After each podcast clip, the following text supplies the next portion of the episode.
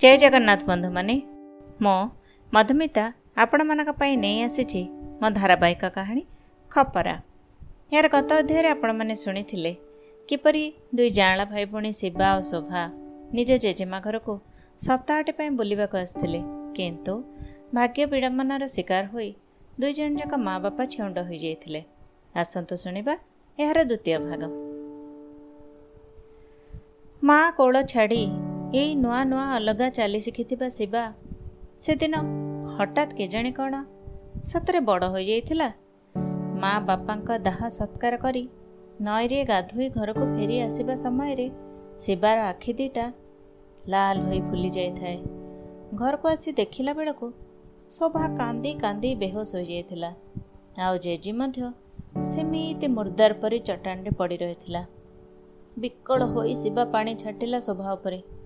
ଆଉ ତା ହୋସ୍ ଆସିବା ପରେ ତାକୁ ଢୋକେ ପାଣି ପିଏଇଲା ମଦନା ସେତିକି ବେଳକୁ ଦୌଡ଼ି ଯାଇ ଗାଁ ବୈଦ୍ୟଙ୍କୁ ଡାକି ଆଣିଥିଲା। ଜେଜିର ନାଡ଼ି ଦେଖି ସେ କହିଦେଇଥିଲେ ଗଭୀର ମାନସିକ ଆଘାତ ପାଇ ସେ ପକ୍ଷାଘାତର ଶିକାର ହୋଇଛି। ଆଉ ବିଛଣାରେ ଏମିତି ପଡ଼ି ରହିବ ସବୁଦିନ। ପଥି ପାଞ୍ଚଣ ଯାହା ତାକୁ ବଞ୍ଚେଇ ରଖିବ ଟିକେ।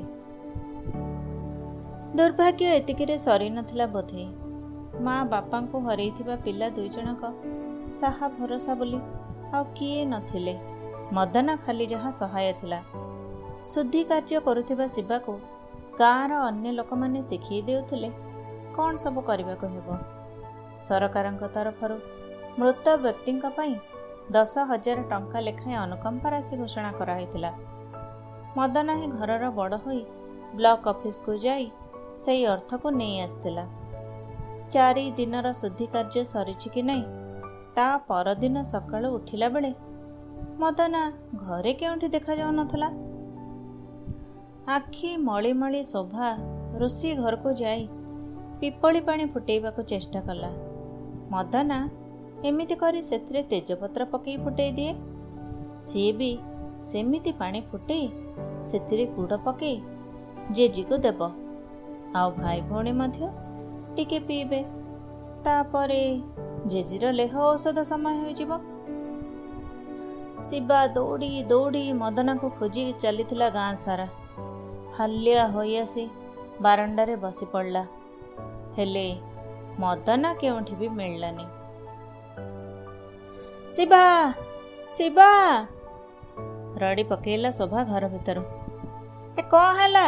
କାହିଁ ପାଟି କରୁଛୁ? କହି ଶିବା ଯାଇ ଦେଖିଲା ବେଳକୁ ଘର ଭିତରେ ଥିବା ଜେଜିର ଟ୍ରଙ୍କ ଆଲମିରା ସବୁ ଖୋଲା ପଡ଼ିଥିଲା। ଜେଜି ବେଳେବେଳେ ନିଜର ଗହଣା ବାଗ ଶୋଭାକୁ ଦେଖେଇ କୁହେ ଦେଖିଲୁ ନାତୁଣୀ ତୋ ମା ତତେ ଯାହା ଦେଉ କି ନ ଦେଉ ମୁଁ କିନ୍ତୁ ତୋ ପାଇଁ କେତେ ଗହଣା ସାଇତି ରଖିଛି। ତୁ ବହୁ ବେଶରେ ସଜେଇ ହେଲେ ଏସବୁ ତତେ ଦେଇଦେବି। ଆଉ ସେଇ କଥା ଶୁଣି ଶୋଭା ଲାଜେଇ ଯାଉଥିଲା। ସେଇ ଗହଣା ଭିତରୁ ଗୋଟିଏ ହେଲେ ମଧ୍ୟ ପାଇଲେନି ପିଲାମାନେ। ଜେଜି ଯେଉଁ ଟ୍ରଙ୍କ ଭିତରୁ ଟଙ୍କା ବାହାର କରି ଶିବାକୁ କିଣାକିଣି କରିବା ପାଇଁ ଦେଉଥିଲା ଆଉ ଅନୁକମ୍ପା ରାଶିର ଟଙ୍କା ସବୁ ଯାହା ସରକାର ଦେଇଥିଲେ ସେସବୁ ମଧ୍ୟ ନଥିଲା। ଆଉ ବୁଝିବାକୁ ବାକି ରହିଲାନି। ଦିନ ଚାରିଟା ଭିତରେ ମଦନା ନିଜର ଅସଲି ଚେହେରା ଦେଖେଇ ଦେଇଥିଲା। ଆଉ ଘରେ କଳା କନା ବୁଲେଇ ଦେଇଥିଲା।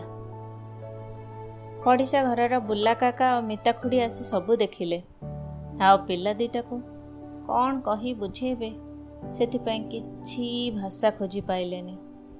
ଚାରି ଦିନ ତଳେ ଯେଉଁ ସୁନ୍ଦର ଦୁନିଆ ପିଲାଙ୍କ ପାଖରେ ଥିଲା ସେସବୁ ଏମିତି ଖଣ୍ଡ ଖଣ୍ଡ ହୋଇ ଭାଙ୍ଗିଯିବା ଦେଖି ସତରେ କିଏ ବା ଆଉ କ'ଣ କହିପାରନ୍ତା? ମଦନା ଦେଇଥିବା ଧୋକାକୁ ସମ୍ଭାଳିବା ବହୁତ କଷ୍ଟ ଥିଲା। ଘରେ ପଇସାଟିଏ ଆଉ ନଥିଲା। ଖାଲି ଯାହା ଚାଷୀମାନେ ଦେଇଥିବା ଚାଉଳ ବସ୍ତା କିଛି ପଡ଼ି ରହିଥିଲା।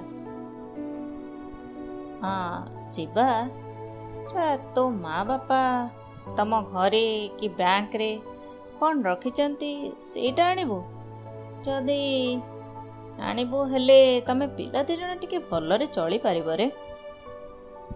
କହିଲେ ବୁଲା କକା ଆଁ କରି ଚାହିଁଲା ଶିବା। କ'ଣ କହିବ? ମା ବାପା ମଙ୍ଗଳପୁର ଛାଡ଼ି ଭୁବନେଶ୍ୱର ଆସିବା ପରେ ସେମାନେ ତ ସେଇ ଜାଗାକୁ ବି ଯାଇନାହାନ୍ତି। କେଉଁଠି କେମିତି କି ଘର ନେଇଥିଲେ ସେଇ କଥା ବି ଜାଣିନାହାନ୍ତି। ଆଉ ଏଇ ଛୋଟିଆ ବୟସରେ ବ୍ୟାଙ୍କ ଜମା ପଇସା କଥା କିଏ ବି ଜାଣିଥାଏ? ଯେ ଶିବା ଜାଣିଥାନ୍ତା। ଅସହାୟ ପିଲାଟା ଆଖିରୁ ଦୁଇ ଟୋପା ଉଷୁମ ଲୁହ ବାହାରିଗଲା କେବଳ। ବୁଲା କକା ସବୁ ବୁଝିପାରୁଥିଲେ।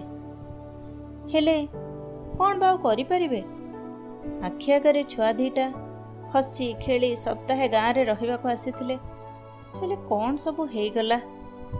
କ'ଣ କହି ସେ ବୁଝେଇଥାନ୍ତେ ଶିବାକୁ? ମା ବାପା ହରେଇଥିବା ଅନାଥ ଶିଶୁମାନେ ଏତେ ବଡ଼ ଦୁନିଆରେ କେମିତି ଚଳିବେ? ଯଦି ମଙ୍ଗଳପୁର ସେମାନେ ଛାଡ଼ି ନଥାନ୍ତେ ତାହେଲେ ବୋଧେ ସେ ପୁରୁଣା ଘରକୁ ଯାଇ କିଛି ହେଲେ କରି ହୁଅନ୍ତା। କିନ୍ତୁ ନୂଆ ସହରକୁ ତ ପିଲେ ଥରେ ବି ଯାଇନଥିଲେ ଆଉ କ'ଣ ବା ଜାଣିଥାନ୍ତେ? ବାପାଙ୍କ କମ୍ପାନୀ ନୂଆ ଜାଗାରେ କେଉଁଠି ଅଛି ସେ ବିଷୟ ମଧ୍ୟ ଏ ଟ୍ରାନ୍ସଫର ଯୋଗୁଁ ଶିବା କିଛି ଜାଣିନି। ଆଉ କିଏ ବା ତାର ଅଛି ଯେ ଏତେ ବଡ଼ ଦୁନିଆରେ ଖୋଜିପାରିବ? ତାଙ୍କ ଭବିଷ୍ୟତର କିଛି ସାଧନକୁ କେବଳ ଯାହା ଜେଜିର ତୋଟା ଆଉ ଜମି ହିଁ ବର୍ତ୍ତମାନ ତାଙ୍କ ପାଖରେ ସମ୍ବଳ ହୋଇ ବାକି ଅଛି। ଦଶା କର୍ମ ସାରି ଲଣ୍ଡା ହୋଇ ଘରକୁ ଆସି ପହଞ୍ଚିଲା ଶିବା। ଦେହ କେମିତି ଭୀଷଣ ବିନ୍ଧା ହେଉଥାଏ ଏଇ ଗତ ପନ୍ଦର ଦିନ ଭିତରେ ଜୀବନ କେତେ କ'ଣ ଶିଖେଇଦେଲା ସତେ। ଯେଉଁ ବାପାଙ୍କ କାନ୍ଧରେ ବସି ସେ ଗାଁକୁ ଆସିଥିଲା ତାଙ୍କୁ କାନ୍ଧରେ ବୋହି ଶ୍ମଶାନକୁ ନେବାକୁ ହେଲା।